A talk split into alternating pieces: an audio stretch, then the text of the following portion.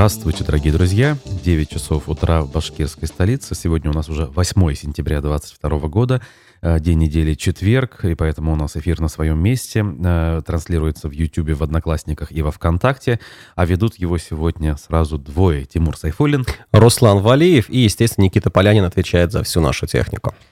А вас мы призываем отвечать за содержательную часть, помогая нам э, наполнять ее смыслами. Поэтому пишите, пожалуйста, свои комментарии э, в чате YouTube-трансляции, если вы смотрите нас прямо сейчас. Ну и, в принципе, любые комментарии мы читаем, э, вне зависимости от того, когда вы их оставляете и под какими именно а, трансляциями вы их оставляете. То есть э, неважно, какая соцсеть для вас в этом смысле предпочтительнее. Тем более, что нас можно и слушать в формате аудиоподкастов. Я напоминаю, для тех, кому э, именно такой вариант более приемлем, удобен, я не знаю, во время занятий спортом, бега, во время вождения автомобиля, или просто э, пешеходных прогулок по улице, можно надевать наушники и включать нас в Яндекс Музыке, Apple подкастах, э, Google подкастах, Spotify и далее по списку. Все это у нас в телеграм-канале в закрепленном сообщении есть. А, таким образом, а, скажем так, прокачиваем способы да, э, связи с вами. Сегодня наш обзор прессы на своем месте. У нас э, аудиофрагмент. Вчера была гостьей э, эфира «Аспекты мнений» министра семьи, труда и соцзащиты населения Ленара Иванова. Вот. И мы планируем еще созвониться с спикером. Э, в качестве гостя у нас сегодня запланировано директор Уфимского государственного цирка Гузель Туктарова. Э, как вы уже, наверное, успели догадаться, несмотря на то, что цирк у нас с 17 года вот уже 5 лет закрыт и не принимает посетителей, и, в принципе, никакие там мероприятия не проводятся, у цирка есть э, трудовой коллектив, правда, небольшой, э, он там как минимум числится и даже, судя по всему, на работу выходит. Вот. О том, что там у них происходит, какие у них планы на будущее, как они относятся к началу строительства высотных домов на территории кафе, э, против которого, кстати говоря, начали уже протестовать уфимцы. Вот обо всем об этом мы поговорим э, ближе к середине нашего эфира. Спасибо тем, кто уже нам желает и доброго утра, и хорошего эфира. Э, ради вас, как говорится, стараемся. Поэтому переходим к делу. Начнем. Поехали. Я, наверное, все-таки э, воспользуюсь, э, скажем так, правом и перейду э, в продолжение того, о чем озвучил, к тому, что вечером вчера состоялась акция протеста, ну не знаю, можно ли так сказать. Короче, небольшой сход граждан. Будем использовать политически нейтральные формулировки. Около 15 человек собрались у э, госцирка э, для того, чтобы продемонстрировать свое отрицательное отношение к строительству высотных домов у АКФ. Э, в том числе там были и сотрудники, о которых я упомянул выше. Самой Гузель Туктаровой директора не было, но вот другие, в том числе по 45 лет проработавшие в цирке, люди там присутствовали. Записал небольшое интервью. Это все у нас выложено в телеграм-канале. Есть 15-минутный прямой эфир, стрим также у нас в YouTube. Э, пожалуйста, можете все это посмотреть и ознакомиться. Э, несколько человек выступили, э, и мысль одна. Ни в коем случае строить нельзя. Не просто потому, что появится муравейник, много машин, встать негде, пройти негде, а элементарно по соображениям технической безопасности. Строительство, связанное с забиванием 15-метровых свай, связанное с появлением тяжелых конструкций рядом, повредит и так неустойчивым конструкциям цирка, которые все никак реконструировать не начнут. И, в принципе, он, ну, с точки зрения инженерных э, сооружений не очень надежен, как мы знаем. Да, вот это, много об этом сказано. У нас и Козырек обваливался в Уфе в 1994 году. Э, и вообще вот эта конструкция, этот типовой советский проект, он как бы имеет э, не, недостатки, не вечное, скажем так, это здание.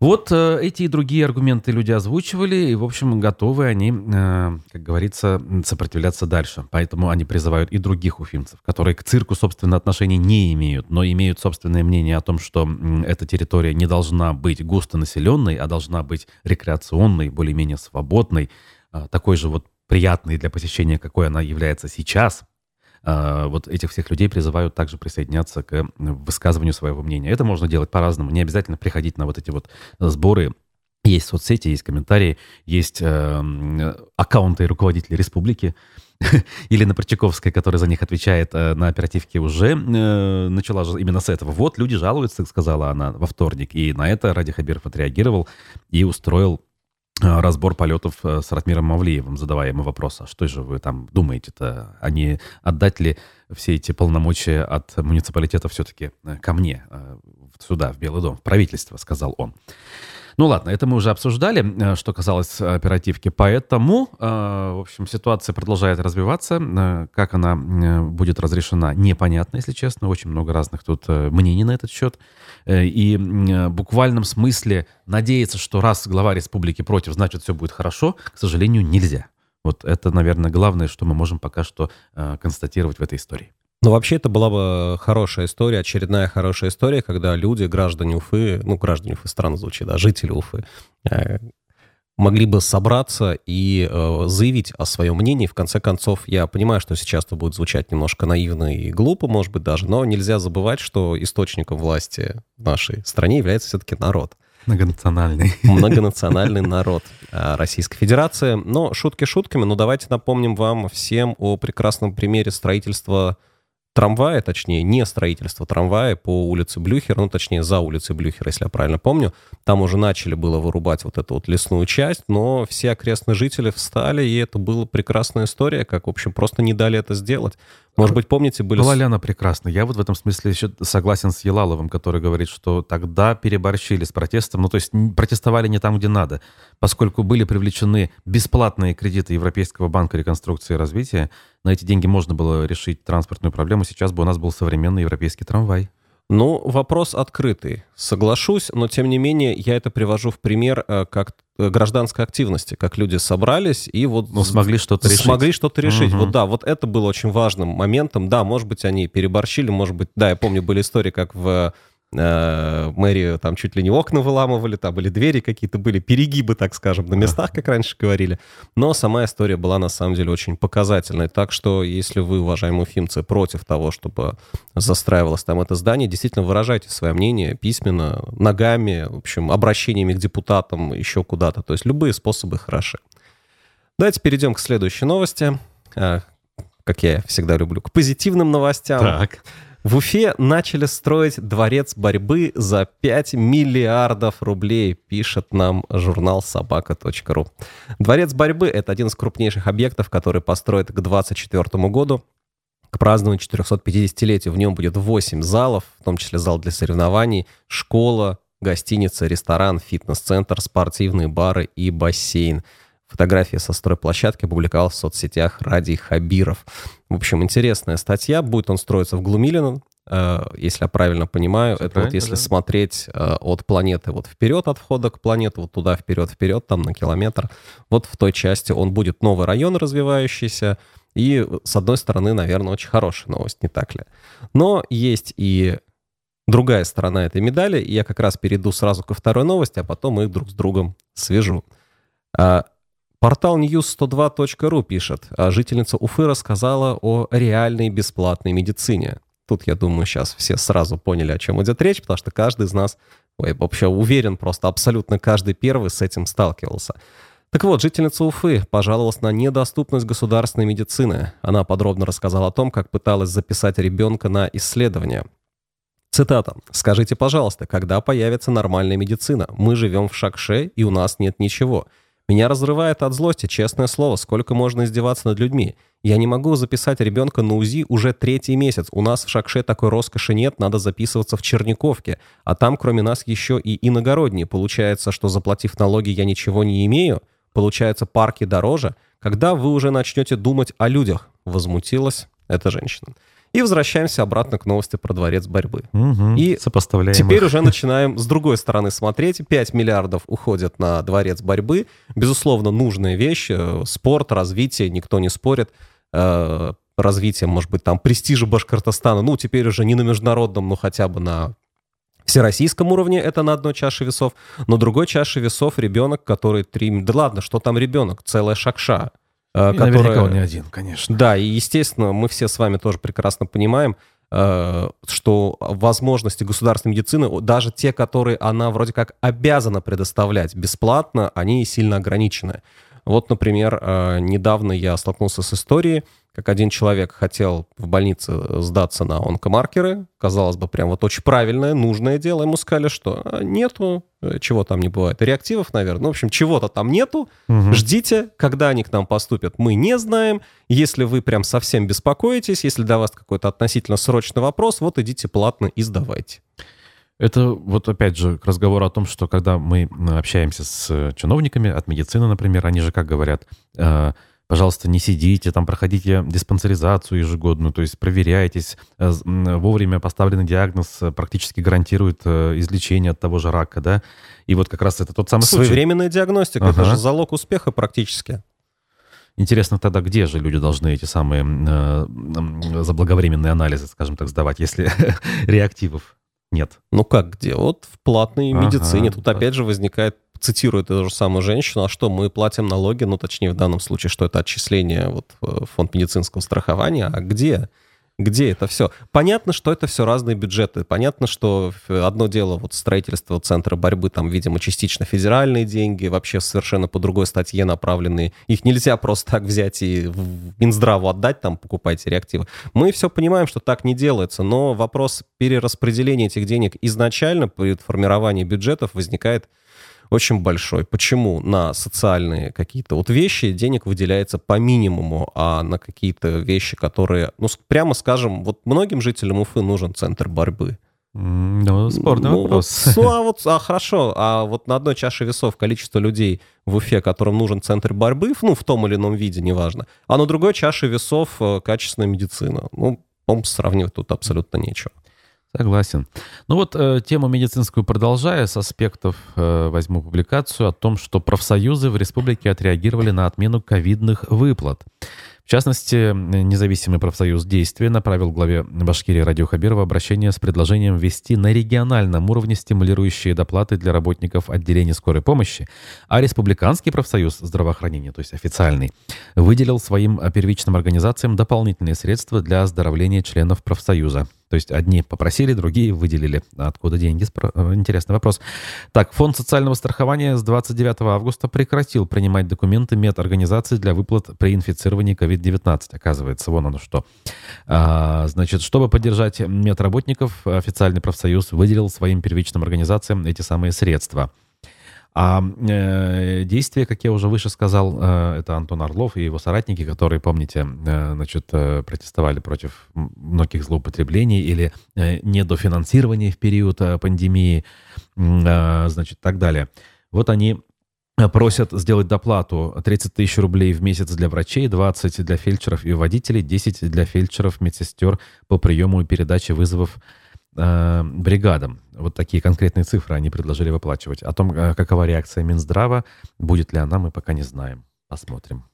Ну да, учитывая тем более, что бюджеты закладываются все-таки заранее, я с трудом себе представляю, как в конце года, ну ближе к концу года могут такие довольно приличные суммы, эти 30 тысяч, 20 тысяч и 10 мы умножаем на количество всех mm-hmm. вот сотрудников, да, э, скорой помощи, получаем явно очень большие деньги. Ну, нам было тут, бы нам, хорошо. На Пораево нам тут пишут, эх, школу бы в том районе сначала построили бы. Видимо, вот... Э, Глумилина, видимо, имеется в виду. Всего. Кстати, вот как ну, раз недавно там вот проходил, смотрел, как этот новый район э, развивается. Ну, пока еще развивается. Строится пока еще. Там до развития еще рано говорить. Там кроме жилья, жилья-то, по-моему, ничего нет.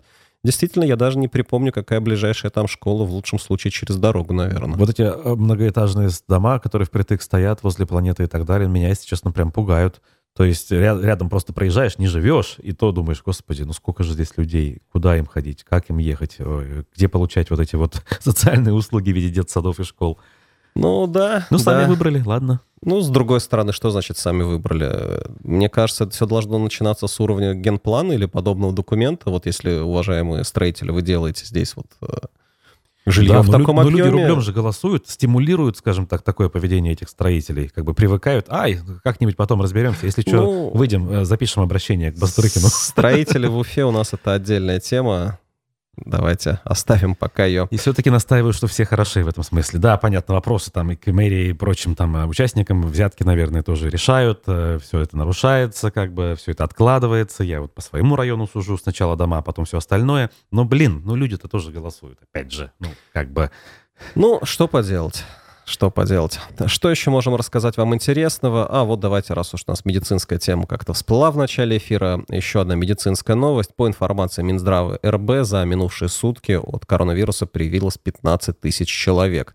Далее они приводят довольно интересную та статистику, что на сегодняшний день первым компонентом вакцинировано 3 миллиона 230 человек, двумя компонентами э, чуть менее 3 миллионов.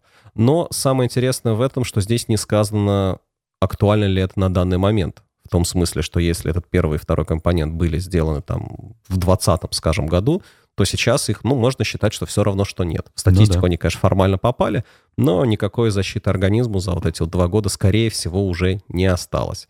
А, в дан... Еще также есть цифра, что количество ревакцинированных, вот, возможно, это имеется в виду какая-то актуальная на данный момент э, история, это 833 тысячи человек. То есть, скажем так, четверть жителей Но я вот один раз был ревакцинирован, но это было тоже довольно давно, в 2021 ну, году. Поэтому я, я говорю, что все эти вещи без э, указаний дат, на которые они актуальны, понятно, что смысла большого не имеет.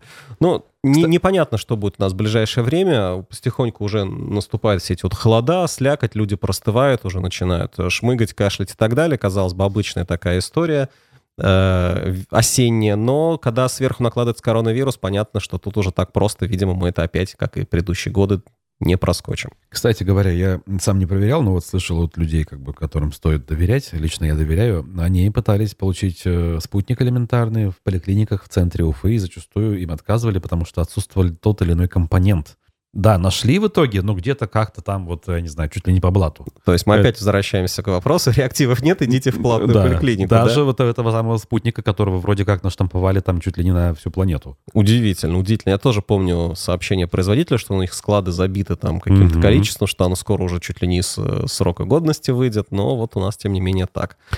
Учитывая тем более, что я не вижу вообще никакой особо активной кампании за прививки, учитывая, что многие люди, которые получали прививку, тем не менее болели, у некоторых почему-то в голове так складывается, раз я получил прививку, а потом заболел, то значит оно не работает. Хотя на самом деле это все работает. Вы как раз-таки, скорее всего, переболели не так тяжело, как переболели бы без прививки. Угу. Но все эти вещи накладываются друг на друга. Есть у меня, к сожалению, грустное ощущение, что этой осенью очень будет тяжело угу. сотрудникам Минздрава, но надеюсь, надеюсь, я ошибаюсь.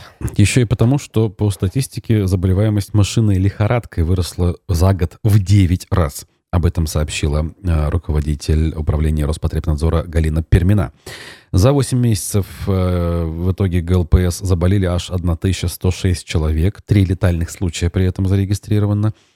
А, значит, э, по словам Перминой, тревожит тот факт, что доля заражений ГЛПС в бытовых условиях выросла до 51%. С начала года в ведомство поступило 63 обращения о наличии грызунов в многоквартирных домах. Поскольку вакцины от болезни нет, бороться с ней можно только профилактическими мерами, соблюдать правила личной гигиены, истреблять грызунов и содержать в чистоте городскую территорию, сообщила Пермина.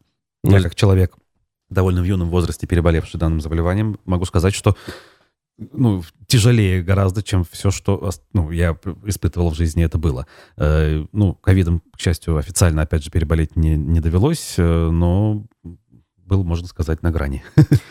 вот. Тут, кстати, можно Берегите добавить, себя. что были случаи, как мы прекрасно, наверное, помним, те, кто следит за новостями, э, нахождение грызунов в детских лагерях, что тоже, в общем-то, никого не обрадовало. Угу. И что касается заболеваний, сам я, слава богу, не болел, но у меня есть один такой далекий знакомый, так скажем, который переболел. Э, он восстанавливался больше года, до сих пор в полном объеме не восстановились некоторые двигательные функции, когнитивные функции, ну, то есть там память, mm-hmm. мышление там и прочее, прочее. При том, что человек, скажем так, очень долго, упорно и так вот, э, прям вот как в фильме, там, не знаю, Рокки, так вот старательно э, от всего этого пытался избавиться. То есть не просто лежал на диване после болезни с слами, ой, все, я вот такой, значит, такой буду жить. То есть даже такой человек, который волевой, сильный, тем не менее с большими проблемами, так скажем, вышел из этой истории. Поэтому, дорогие друзья, пожалуйста, соблюдайте правила личной гигиены, А я не вышел, кстати. Вот мне с 21 года, как давление стало повышенным, э, так и с тех пор оно такое рабочее. Ну, он тоже выше. остался вот. с э, проблемами, так скажем. Я вот. даже не знаю, будут ли они в будущем, можно ли их вообще исправить, но, в общем, машина лихорадка — это очень так себе история, друзья. Так что будьте осторожны. Да. Тем временем э, скандал вчера разгорелся э, с тем, что видео распространили о том, как девушку в инвалидной коляске не пустили в автобус. Момент попал на видео, все это опубликовали. 69-й автобус, современнейший нефас, вот эти самые самые хваленные наши, которые закупаются, в которых кондиционеры есть, но их не включают. Но это ладно. Это, видимо, только меня волнует. Вот. А, э, водитель, значит, должен что сделать? Э, то ли выйти, то ли, находясь в кабине, нажать специальные кнопки, и центральная дверь должна как бы опустить площадка должна опуститься, дверь открыться, площадка опуститься, инвалид должен попасть на коляске в автобус. Тут этого не происходит, человек демонстративно уезжает. Не и... человек, а автобус. Ой, господи, да. Человек демонстративно остается на остановке. А, обратились журналисты в разные инстанции на этот счет. А, значит, а, тут что у нас? Башавтотранс отреагировал. Значит, сказали, что водитель уже привлечен к ответственности. В свою очередь, предприятию по поводу инцидента проводят дополнительные инструктажи. Уж который раз отвердили миру, да, и вот эти инструктажи уже я не в первый раз слышу. Значит, к водителю, так это мы сказали, а дальше вот все-таки, наверное, какие-то системные меры хотелось бы услышать, даже не от руководства Башавтотранса, а, собственно, от тех чиновников, которые у нас занимаются транспортным э, планированием реформы этой самой пресловутой, э, как они собираются решать, э, в том числе эту проблему. Хотя это не единственная, конечно, проблема, связанная с транспортом. Вот. А, значит, дальше, дальше еще хочу успеть, что-то у нас как-то время, да, сегодня. А, Медиакурсеть сообщает, что в Башкирском оперном театре массово увольняют артистов оркестра – а, значит, сначала без работы остались 24 музыкантов БГТО и Б, не подписавших срочные договоры. Наверное, это вот название театра оперы и балета, да, такое? Башкирский государственный да. театр оперы и балета. Руководство вернуло теперь большинство из них, но с десятью контракты так и не заключили. Некоторые оркестровые группы серьезно сократились. Например, виолончелистов осталось ровно столько, сколько необходимо для спектакля. Шестеро вместо 12. Запасных нет. Если кто-то заболеет, как будут э, играть оркестр?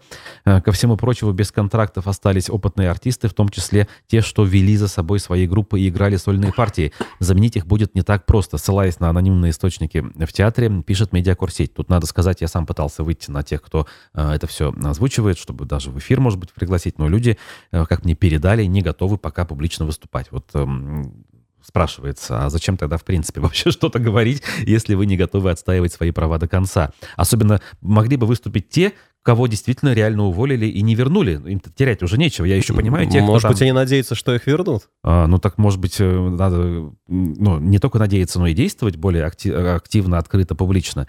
Вот это вот беда. Я всякий раз злюсь на всяких наших э, сограждан разных категорий, скажем так, и видов деятельности, которые вроде как у них проблемы, они даже жалуются, даже прям со слезами на глазах, но как только им говоришь, так, давайте решать, в эфир, вперед, публикуем, ой, нет, Страшно. Ну, справедливости ради, в конце этой статьи написано, что музыканты уверены, что теперь, когда они озвучили, причем пусть и анонимно, но понятно, что внутри коллектива все же знают, о ком идет речь, руководитель театра уже не предложит им вернуться в коллектив, и поэтому они все-таки готовятся доказывать свою правоту в суде. Но самое интересное, что при этом э, театр оперы и балета опубликовал конкурс и рассчитывает найти новых музыкантов. На сайте у них вывешен список из ну, на вскидку, скажем, примерно 20, наверное, человек, э, кого они ищут на замену. Очень странная история. Вроде как этих увольняют, новых набирают, может быть, насчитывают на, рассчитывают на меньшую зарплату или, не знаю, большую лояльность новых или еще какие-то факторы нам неизвестны. В общем, очень интересно было бы эту историю разузнать поподробнее, но это не в данный момент. Угу. Ильяс Баширов пишет э, мысль свою в YouTube нашем чате. 36 депутатов на миллионный город плюс низкая гражданская активность уфимцев – это конец самоуправлению в городе. Поэтому правит публичная власть, которая вместо школ и больниц будет... Э, а, строит объекты для забав. Что значит конец самоуправления? А что, у нас было какое-то начало? Было ли оно, да. Друзья, Грустно звучит, но правда. Да, да. Мы продолжим э, говорить о темах дня. Э, вернемся, скажем так, к текущей повестке. Но сейчас мы должны как бы прерваться, скажем так, и э, будем созваниваться с нашей сегодняшней собеседницей, директором Уфимского госцирка Гузель Токтаровой. У нее вот прямо сейчас есть возможность с нами поговорить. Я надеюсь, по крайней мере, мы напланировали и договаривались. И Гузель Раисовна у нас на прямой связи. Доброе утро. А, значит, Тимур Сайфулин, Руслан Валиев в студии. Знаете, буквально две темы, как мы с вами и планировали. Первым делом хотелось бы узнать эм, по поводу состояния вот вас и вашего коллектива. Сколько сейчас сотрудников в штате Уфимского госцирка? Ну и как бы чем вы занимаетесь? Что происходит? Сегодня у нас в штате получается 14 человек, человек руководство и 4 вахтера, которые охраняют цирк. Угу. Чем занимаемся? У нас уже, получается, цирк стоит 5 лет, как закрыто, уже одно поколение дети не смогли в цирк попасть. Но сегодня мы занимаемся проектной документацией. В прошлом году получили положительное заключение, прошли главу экспертизу. А на сегодня, на сегодня у нас э, продолжается работа корректировка проектной документации. Это связано со содержанием животных, с конюшней называется. Угу. Потому что там еще новое постановление вышло, вот это все выдержать надо, чтобы эксплуатацию здания начать эксплуатировать. Угу. А вот это у нас корректировка проектной документации до конца года заканчивается. Тоже э, проходим голову экспертизу на эту корректировку. А после этого уже у нас заявка подана Минкультуры России. Включены тоже также федеральная инвестиционная программа у нас цирк включен. Источник финансирования тоже определен. Это... Надеюсь, и да, слушаю. Да-да, уточнить хотел просто. Источник финансирования – это федеральный бюджет, верно? Это федеральный бюджет, да. Ну, там есть софинансирование из республиканского бюджета тоже, из нашего бюджета. Ну, основная часть, конечно, федеральный бюджет. Мы, потому что федеральное подчинение. Угу. И числитесь вот вы несколько человек работающих именно вот э, в да. Росгосцирке, да, как бы федеральной структуре? Ну, получается так, да, 14 человек получается, да, мы в штате, как Росгосцирк утверждает наше штатное расписание, Угу. Сегодня финансируют они нас, пока не работаем, и коммунальные услуги, и зарплату. Они угу. полностью так. на себя взяли. А вот э, корректировки в документацию э, вносятся, вы говорите. Э, а разработчик этой документации это какой-то институт, это вот кто этим занимается? У нас получается, да, который вот полностью делает проект документацию. Это же проектный институт, называется А4. Это у нас Уфимский проектный институт, наш Поэтому местные, если какие-то вопросы мы совместно решаем, но э, в этой части, наверное, нам повезло. Если было на, на расстоянии, тяжело было бы.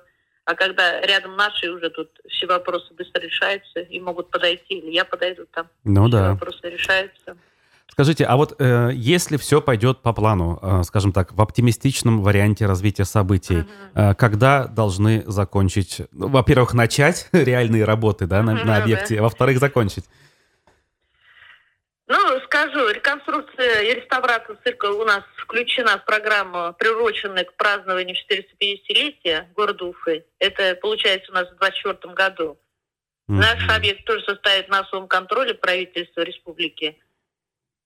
Но мы с надеждой и ждем, и будем знать, что в 2024 году наши двери цирк откроются. Конечно, мы тоже ждем. Скажите, а да. что а, реально физически должно быть заменено у здания? Вот просто с технической точки зрения, я не знаю, остекление фасада, там, козырек, э, это все будет меняться или что? Вот реально. Сейчас скажу.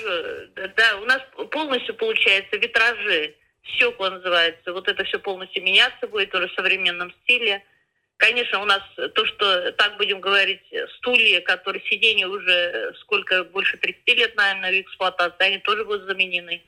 Цветовое оборудование, полностью звуковое оборудование. Все в современном стиле будет. Коммуникации э, точно так же, уже больше 30 лет они эксплуатации, они тоже требуются. Все полностью будет заменено. Угу, понятно. Так, ну что ж, э, надеемся, да, еще раз скажу, что все это будет реализовано в обозримом будущем. Буквально ждать недолго вроде бы. Но вторая проблема вот возникает. Рядом с цирком у нас многие годы развлекательный комплекс был, и теперь там э, здания снесены, и начинается стройка, о чем э, бурно идут дискуссии. Вплоть до главы республики на эту тему высказывается. Вчера, курсе, да. да, вчера несколько человек собрались у цирка, в том числе ваши коллеги которые говорили нам, журналистам, о том, что э, вызывает у них беспокойство это строительство по разным причинам, в том числе э, по техническим, что стройка может привести к дополнительным проблемам у здания цирка. Вот что вы думаете по этому поводу? Ну, я их поддерживаю, своих сотрудников цирка, они тоже переживаю, сколько лет уже работают. Молодцы, что вышли, тоже в поддержку. Ну да, рядом с цирком памятник. У нас цирк памятник архитектуры на расстоянии 20-30 метров, получается, от здания цирка вот начинает строительство двух свечек 25-этажных домов. Конечно, как я руководитель цирка, переживаю, опасаюсь, начнутся проблемы. Сегодня у нас даже вот э, наблюдаю, э, бывают такие сильные ветра, уже эти витражи стекла начинают дрожать. Так и стою, думаю, хоть бы они не разбились, не разрушились. А уж если начнут там котлованы рыть, да, свои э, забивать, угу. Даже трещины на здание цирка, наверное, повлияет.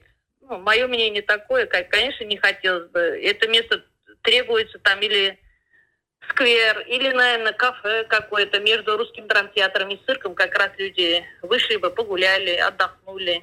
Ну, угу. ну да, согласен. А, а с вами, кстати, с сотрудниками цирка, хоть какие-то контакты были со стороны вот застройщика? Вот мы тут строить будем, вы уж там извините, или вот вам там на чай за то, что вы не будете нас трогать. Ну, хоть как-то пытались поговорить. У нас ну, нет, конечно. Ну, нет, ну, разрешение же не мы даем. Ну, Они, да. У них своя частная, так будем говорить, не знаю, какая собственность земли. У нас своя федеральная собственность, поэтому границы, когда они начали, конечно, я тоже пригласила. Совместно мы все померили, измерили, как говорится, границы. У нас же границы тоже, зона охраны э, Башкульт наследия тоже приходили представители. Угу. Все в курсе. Вот то, что границы, мы, конечно, да, для себя уже знаем, что за, за границу нельзя заходить, а внутри уже угу. у них своя свадьба, не знаю. С да. нами не согласуют, потому что, да, этот у них своя собственность, своя земля. Да, мы вас поняли. Ну что ж, э, спасибо вам за то, что ответили на наши вопросы. Э, Гузель Туктарова э, была у нас собеседницей в утреннем эфире, директор Уфимского госцирка. Спасибо еще раз. Всего доброго. Отключаемся. Спасибо. До свидания. Так, ну вот э, такая вот у нас с вами картина, друзья. Как вы видите, э, как бы есть с одной стороны надежды, что цирк все-таки начнут реконструировать и даже завершат аж через два года всего лишь навсего, даже меньше получается. Если 450-летие будет праздноваться в День города, 12 июня, да, мы понимаем, что у нас меньше двух лет до этого, а еще даже ничего не начали.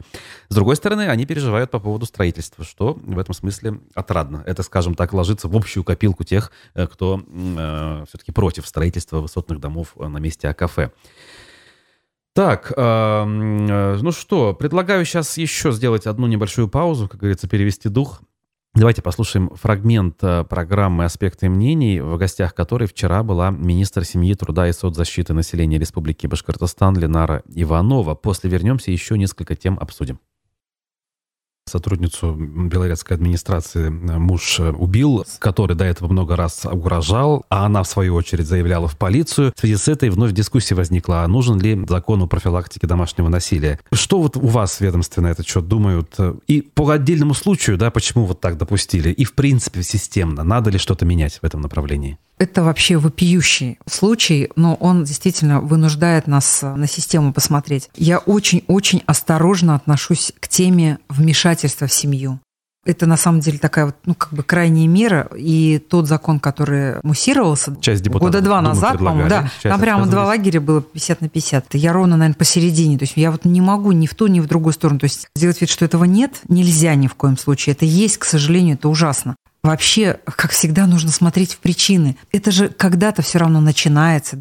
Мне кажется, так же, как и отношение к инвалидам, все начинать с детства, то есть начинать с детского сада, воспитывать девочек как девочек, добрых, покладистых, принимающих и так далее, мальчиков как защитников. То есть вот эта агрессия, она же вот не, не в раз она возникла, да, конечно. А если уже возникла, есть, вот что делать Нет, дальше? если возникла, тут, тут однозначно правоохранительные органы. Здесь, mm-hmm. я не, вот понимаете, мы не можем подменять какой-то другой орган. Угу. Здесь однозначно идет просто противоправное поведение, быстрое реагирование со стороны правоохранительных органов. Наши службы, служба семьи сегодня заточены на то, чтобы вместе с системой образования, здравоохранения, потому что больше всего они видят детей. То есть детей либо видят в школе, в садике, либо видят, например, в поликлинике. Ну, там она раздела ребенка, он весь там в побоях каких-то. Но это же очевидно, что что-то происходит. Да. Соответственно, это увидеть они могут быстрее. Ну, скорее только они.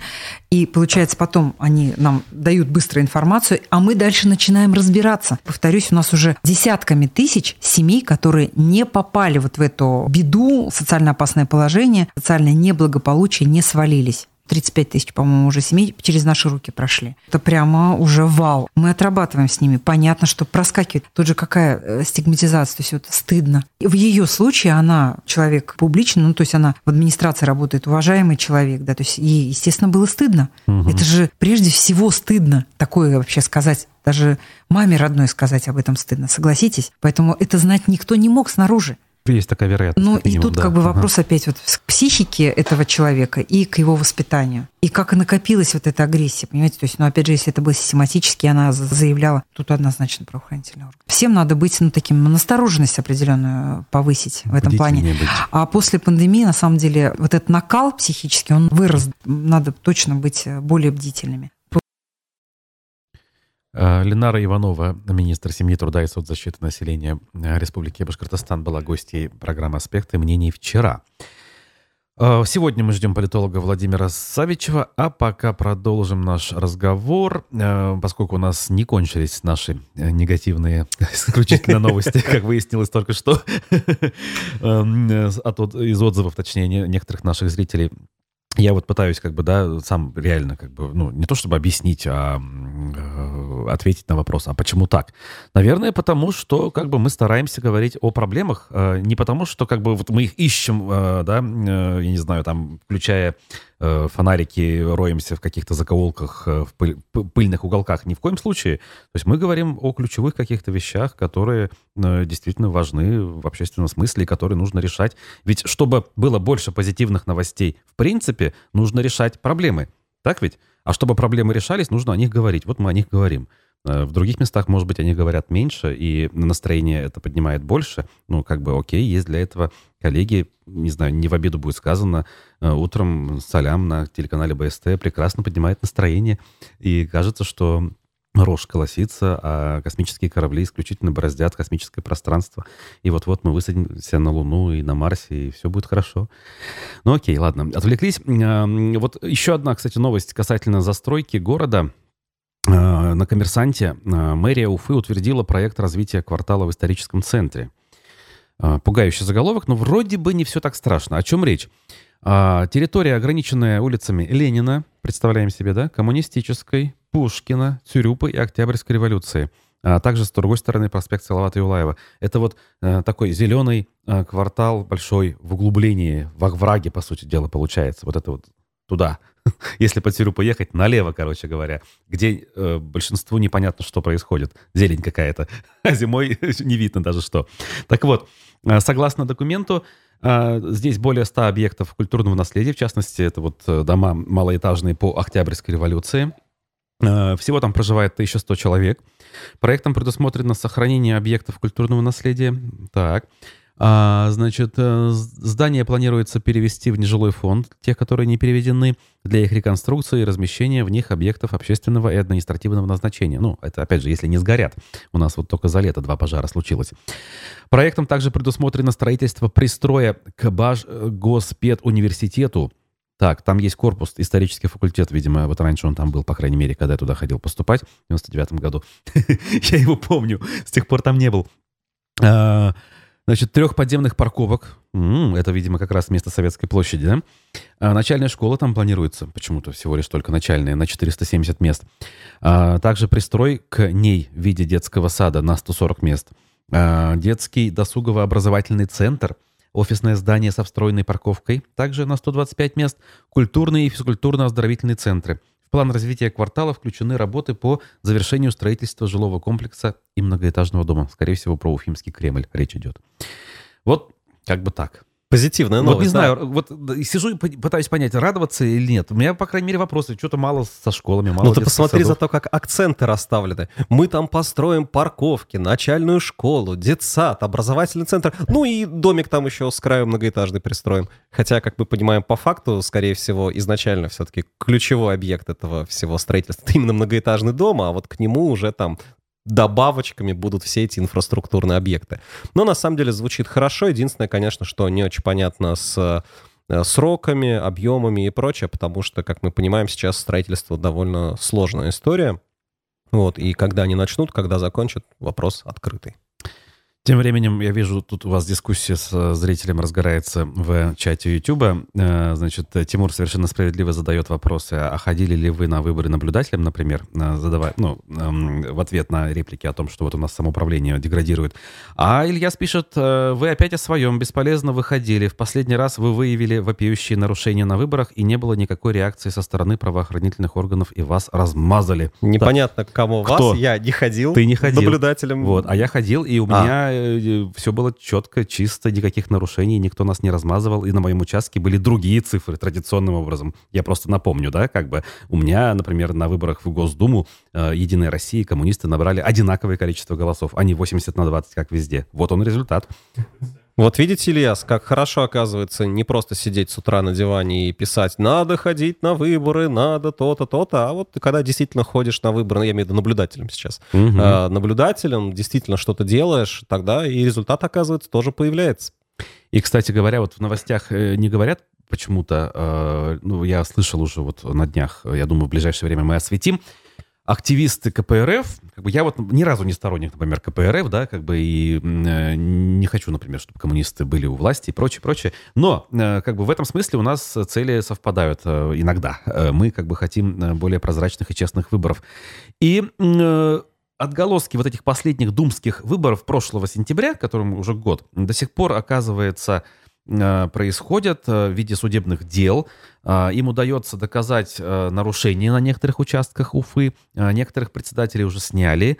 А, и все это происходит э, в тишине судебных э, заседаний, и почему-то журналисты об этом не знают, но, видимо, сами участники не особо хотят афишировать. Их право, в общем-то. Но не сидят сложа руки, вот они действуют. Э, они, понятно, сейчас не изменят общий расклад депутатов там Госдумы, и вряд ли даже депутатов Горсовета Уфимского расклад они изменят. Но, опять-таки, за справедливость борются, и это вот похвально. То есть, как говорят, под лежачий камень вода не течет. В данном случае вот они молодцы.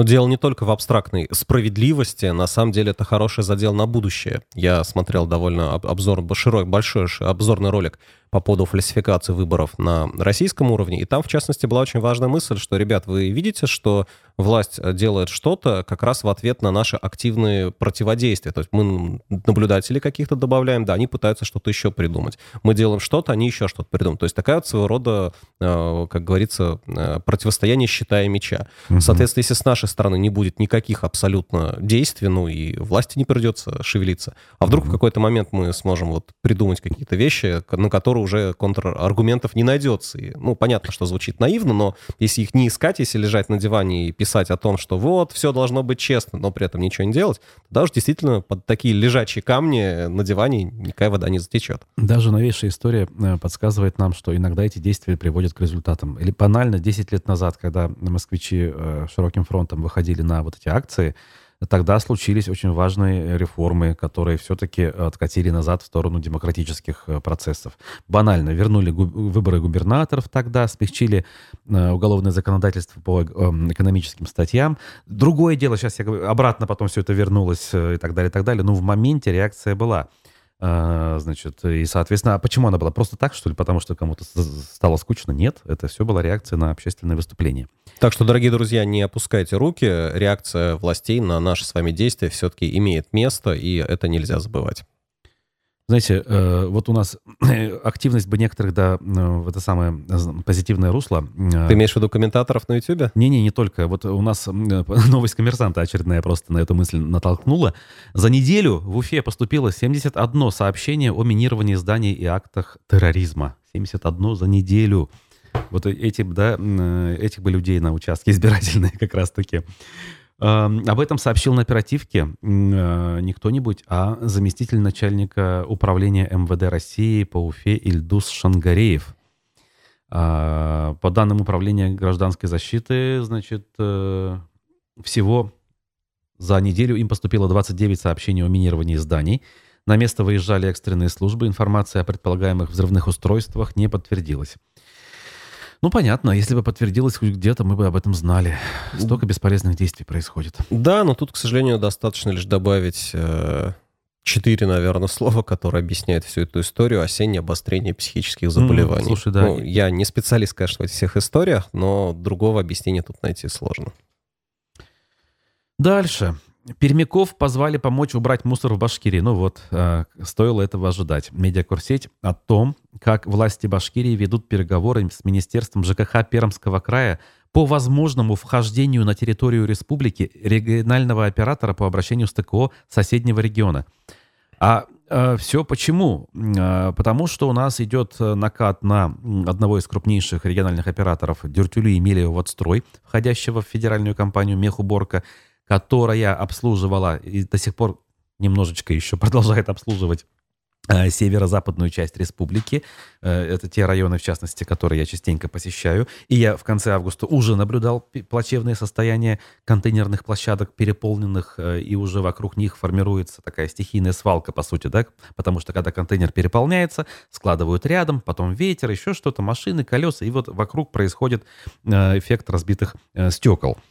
Так вот, давили-давили, а в итоге что? В итоге решили, что надо позвать на помощь каких-то других людей из соседней области. Зачем, когда были свои? Ну, как свои, ну, работающие были, как, как минимум, да, и работали не лучше и не хуже, чем другие. Опять же, я вот настаиваю на этой мысли, поскольку, опять же, э, на протяжении до длительного времени наблюдал результаты работы разных региональных операторов. Это не разовое наблюдение. Сюда приехал, о, все хорошо, а сюда приехал так же примерно. Не так. Это с десяток э, срезов, скажем так, да, наблюдений, более того, э, фиксирований с помощью там камеры мобильного телефона.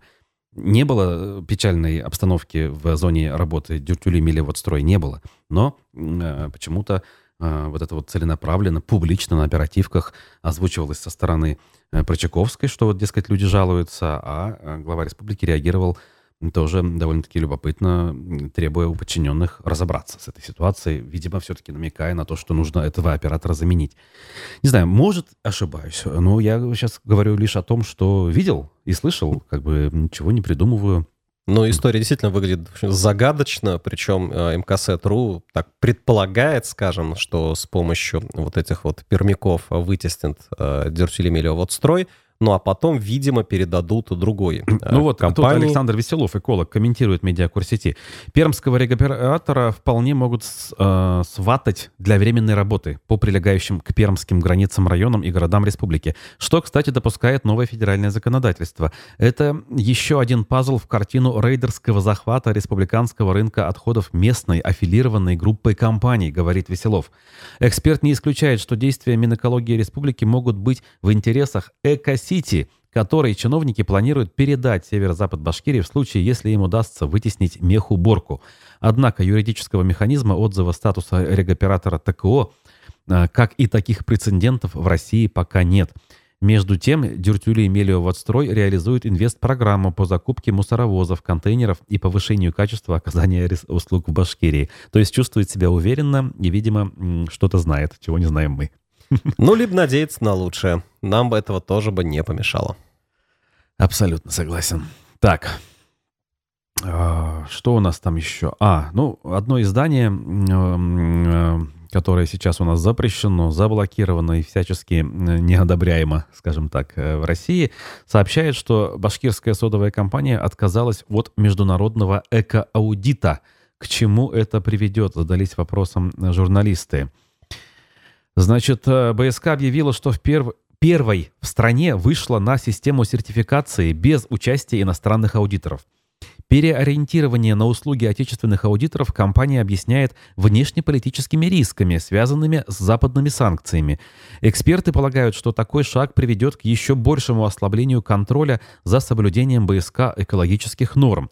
Того же опасаются и общественники, напоминая, что компания, несмотря на все обещания, до сих пор фактически не приступила к модернизации своего устаревшего производства и к устранению уже нанесенного окружающей среде вреда.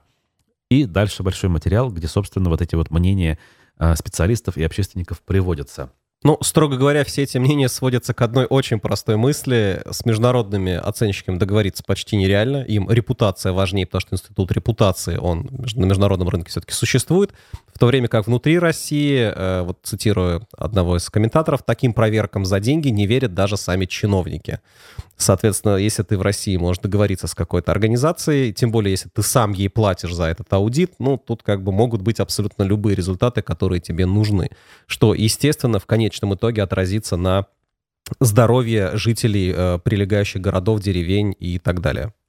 Вот, кстати, еще одно такое неочевидное последствие того, что сейчас мы переживаем. Вот то, о чем мы, в принципе, не говорили раньше, когда перечисляли те или иные негативные э, последствия происходящих событий. Мы начинали говорить там про рост цен, про отсутствие там импортных товаров, уход Икеи, Макдональдса и так далее. Вот еще, пожалуйста, экологическая как бы э, составляющая у нас вокруг э, может сильно ухудшиться в условиях, когда не нужно ни перед кем отчитываться, да, не нужно что-то делать, стараться, потому что и так, и так сойдет. И так сойдет, совершенно верно. Да, ну на самом деле это все входит глобально в один такой большой раздел под названием «Ухудшение качества». Вот, вот мы говорим, Икея ушла, да, что мы получили? Мы можем получить те же товары, которые Икея заказывала, в общем-то, у местных производителей. Даже были какие-то списки, там, вот, вот икеевские товары такие-то можно купить там, здесь. Но эти компании уже тоже ухудшили качество, потому что Икея требовала с них соблюдения определенных нормативов, сами для себя они соблюдать не хотят, и вот мы получаем вроде как то же самое, можем получить, но уже гораздо худшего качества.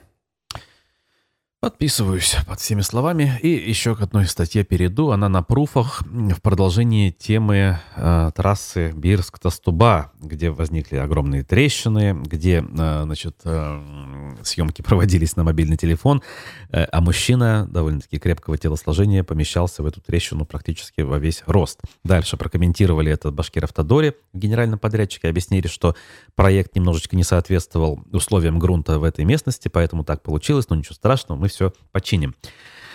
Пруфы говорят, что история получила продолжение. По информации издания, мужчина, который на видео как раз-таки залез в образовавшуюся трещину, чтобы продемонстрировать ее масштабы, является водителем Башкир Автодора, которая, собственно, ведет дорожно-строительные работы на этом участке.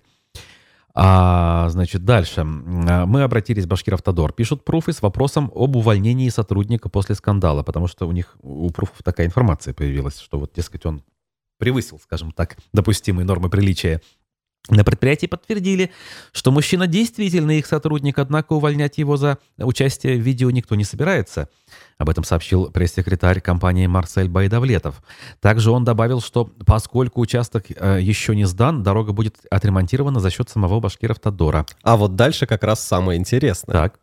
Что? На официальном портале госзакупок было опубликовано извещение о проведении аукциона на 45 миллионов рублей. Согласно тех заданий, средства должны быть направлены на ремонт автомобильной дороги Бирск-Тастуба-Садка. И возникает вопрос. Так если Башкир Автодор собирается чинить дорогу за свой счет, то что это еще тогда за аукцион на республиканские деньги – на ремонт вроде как как раз-таки этого же участка. Не эту ли э, трещину и сопутствующие проблемы хотят починить? И вообще, какой ремонт? Э, эта дорога еще официально даже вся не сдана. Она вот строится последние десятилетия, а тут на ремонт деньги. Да, слово ремонт здесь вообще не может быть применимо по определению. Это не ремонт чего-то готового к данному моменту. Да, то, что уже э, пережило определенный период становления, я не знаю, прошел период... Э, гарантийного обслуживания, и вот тогда можно начинать говорить о ремонте, наверное, да, по логике вещей. А тут мы еще, грубо говоря, э, аналогия, да, завод по производству стиральной машины еще, значит, не продал стиральную машину, не заработал на этом денег, но по вине какого-то сотрудника, значит, она сломалась, и завод выделяет деньги на ее ремонт. Ну, Хотя она полный... еще не создана. Да, она еще не создана. Это примерно то же самое. Звучит абсолютно бредово, но в жизни, к сожалению, вот оно Ну, на самом нами. деле, оставляем, конечно, небольшую, маленькую долю вероятности на то, что речь идет о каком-то другом участке этой дороги. Так она не сдана, даже если это другой участок. Ладно, даже... вероятность обнуляем, приравниваем к нулю. Действительно, очень странная новость. Ой, ну вот этой странной новостью, наверное, будем закругляться, или есть что-то еще? Да, позитивного, к сожалению, особо ничего нет. Вот как наши слушатели уже говорили, что у вас все вот такое. Ну вот жизнь у нас такая, мы озвучиваем проблемы, а вот, к сожалению, почему-то эти проблемы решаются не так активно. И тогда мы с радостью рапортовали о том, что вот эта проблема решена, вот эта решена, вот эта решена. Но пока, к сожалению, такого не происходит. Так, что я скажу? У нас сегодня четверг, поэтому у нас э, сегодня помимо аспектов мнений в 15 часов еще и э, футбольный клуб с Ксенией Малковой. Правда, не в привычное время, э, то есть не в 11 и не в 13 часов даже, а гораздо позже, после 16 часов. Призываем болельщиков не только футбольного клуба Уфа, а в принципе любителей спорта призываем смотреть и слушать программу. Она обычно очень насыщенная, такая динамичная и интересная. Именно любители спорта, как э, я э, привык слышать в своем там детстве, юности по телевизору, э, звали обычно смотреть матчи футбольные. Не только болельщиков, да, там, Спартака какого-нибудь или сборной России, а вообще всех любителей спорта. Футбол в этом смысле хорош, он должен всех объединять. Как э, наша программа, наше издание тоже именно этой цели благой служит, я очень надеюсь. По крайней мере, мы стараемся. Тимур Сайфулин был Р- с вами. Руслан Валиев. И Никита Полянин за звукорежиссерским пультом. Хорошего дня. До свидания. Всем пока-пока.